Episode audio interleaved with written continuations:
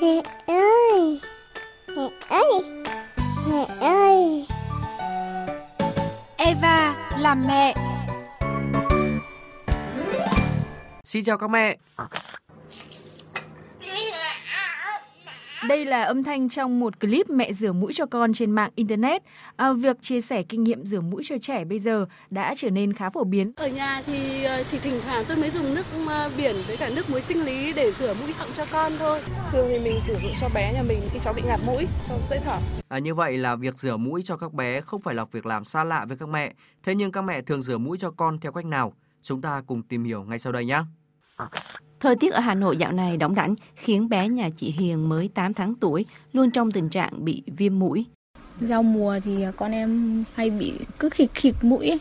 Cứ mỗi lần con bị ngạt mũi hay có dấu hiệu viêm mũi là chị Hiền lại áp dụng phương pháp được các mẹ bỉm sữa cho là rất hiệu quả. Rửa mũi thì em dùng nước muối sinh lý và em có hút mũi cho con bằng dụng cụ hút mũi là một đầu đưa vào mũi và một đầu mình hút ấy. Thì một ngày em hút cho nó một lần nếu mà không bị chảy mũi. Còn nếu mà bé bị chảy mũi thì một ngày em hút cho bé ba lần. Cái dịch mũi nó không động lại thì nó sẽ không bị chảy xuống họng, gây viêm họng và chảy sang tai gây viêm tay giữa. Các động tác và quy trình được thực hiện rất thành thục, cho thấy chị Hiền đã quá quen với công việc này. Lúc con em đang bé ấy, thì em cho nó nằm và nghiêng một đầu hút cánh mũi bên này thì mình nghiêng bé hẳn sang cánh mũi dưới thì em sẽ cho đầu hút vào. Còn cái cánh mũi trên thì em bơm dung dịch muối sinh lý vừa bơm vừa hút thì nó sẽ hút cả cái dịch nhầy và cái nước muối đấy ra. Vậy làm thế nào chị Hiền có thể tự tin rửa mũi cho con mỗi khi bé bị viêm đường hô hấp? Khám mấy lần thì bác sĩ bảo về rửa mũi cho con nhưng mà không hướng dẫn mình là cách rửa mũi như thế nào. Nên là mình học ở trên các cái video ở trên mạng ấy với lại à, kinh nghiệm của các anh chị à, đã nuôi con nhỏ. Chị Nguyễn Minh Thúy, nhà ở quận Thanh Xuân, cũng thường xuyên phải đối mặt với tình trạng viêm hô hấp của con. Dựa vào kinh nghiệm của bản thân, chị Thúy cho rằng rửa mũi là việc làm cần thiết. Con nhà em thì lại có một cái đặc điểm là xì nó không ra hết. Đấy mà em phải dùng phương pháp rửa. Khi mà em rửa thì ôi nó ra ngón tay ấy, xanh le xanh lét. Bé nhỏ nhất cũng được chị Thúy cho làm quen với rửa mũi từ khi mới vài tháng tuổi. Thì em rửa bằng nước nhỏ mắt sinh lý ấy. Ngâm ấm xong rồi đè ngửa ra xong cho nó nghiêng về một bên. Lớn lên thì các bạn ấy biết ngồi rồi thì em lại rửa bằng cái bình rửa mũi.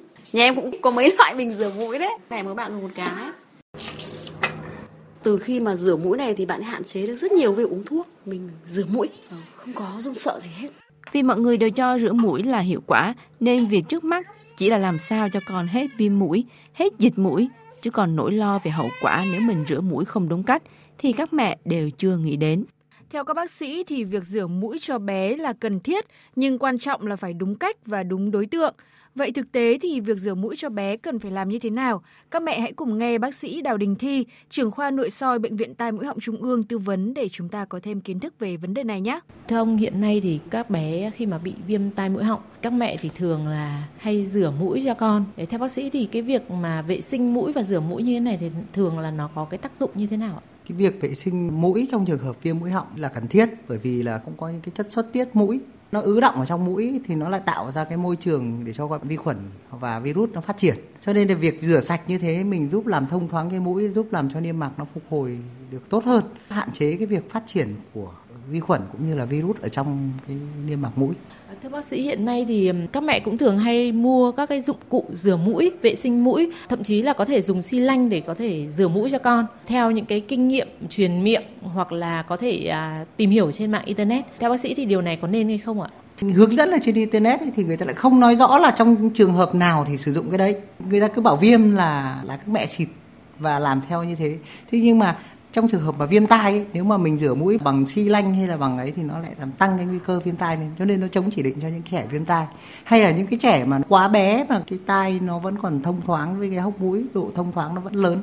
Mình rửa mũi đưa một lượng nước muối nhiều vào trong mũi nó sẽ làm cái nước muối nó chảy ngược lên tai và dẫn đến viêm tai. Thế cho nên là những cái trẻ quá bé là một là những trẻ viêm tai là hai là không được bơm trực tiếp vào mũi.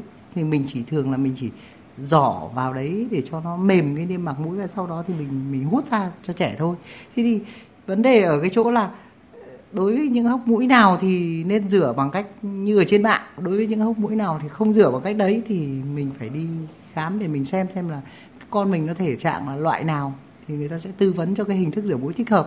Vậy đối với cá nhân bác sĩ thì bác sĩ đã gặp những cái trường hợp nào mà các bé gặp nguy hiểm hoặc là bệnh trở nên nặng hơn ờ, khi mà các mẹ áp dụng cái hình thức rửa mũi cho con không đúng cách? Có hai trường hợp vừa mới nói một là bé, hai là viêm tai. Còn thêm một cái trường hợp nữa là trẻ nó bị ngạt mũi quá nằm nghiêng bơm vào ít thì nó sẽ không vào mà bơm vào quá nhiều nó lại cũng làm tăng cái nguy cơ ứ động dịch lại bởi vì nó vào được nhưng nó không ra được nó ứ động lại dịch ở trong mũi thậm chí là còn là làm cho viêm tăng hơn. Chính vì thế cho nên là có một số bác sĩ thì khuyến cáo là tuyệt đối là mẹ không tự rửa. Nhưng mà mình cho rằng là cái đấy thì nó cũng hơi cực đoan quá tức là mình cũng sẽ hướng dẫn người ta rửa và mình nói rõ là trường hợp nào thì rửa trường hợp nào thì không rửa trường hợp nào thì bác sĩ rửa trường hợp nào thì bệnh nhân rửa. Như thế thì nó sẽ hợp lý hơn. Các bé sơ sinh thì chúng ta có thể vệ sinh mũi cho các bé không? Và theo bác sĩ chúng ta phải nên làm như thế nào? Các bé sơ sinh thì cũng vẫn có thể vệ sinh mũi cho các cháu bé, nhưng mà an toàn nhất là mình chỉ dùng cái dạng nước muối, biển dạng phun xương để mình xịt, hoặc là mình dùng cái nước muối mình giỏ, từng giọt từng giọt vào thì nó cũng sẽ làm cho cái niêm mạc nó trở nên sạch hơn trong trường hợp các cháu bé nhỏ hơn 3 tuổi là mình không nên bao giờ dùng cái xi lanh để bơm nước muối vào trong mũi Nước muối sinh lý thì thường được dùng để vệ sinh mũi. Thế nhưng mà chúng ta có thể dùng thường xuyên để vệ sinh mũi cho các bé hay không? Tần suất ra sao thưa bác sĩ? Thực ra thì nước muối sinh lý thì hoàn toàn thì có thể dùng được vệ sinh mũi nhưng mà cũng không nên lạm dụng bởi vì là sao bởi vì bản thân cái mũi bình thường của mình là nó có cái cơ chế tự tiết dịch và tự đào thải mình rửa như thế cũng là một trong những cái cách làm cho cái hệ thống tự làm sạch của mình nó không hoạt động hiệu quả đi quan điểm cá nhân của mình là nếu như trong trường hợp trẻ nó không viêm mũi thì cũng chẳng nên rửa làm gì Xin trân trọng cảm ơn bác sĩ. Eva là mẹ. Nghe để hạnh phúc thêm tràn đầy. Nghe để yêu thương thêm trọn vẹn.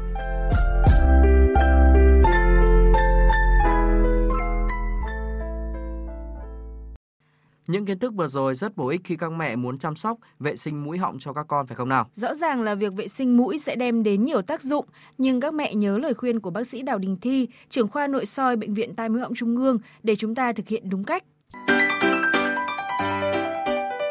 Eva, bật mí.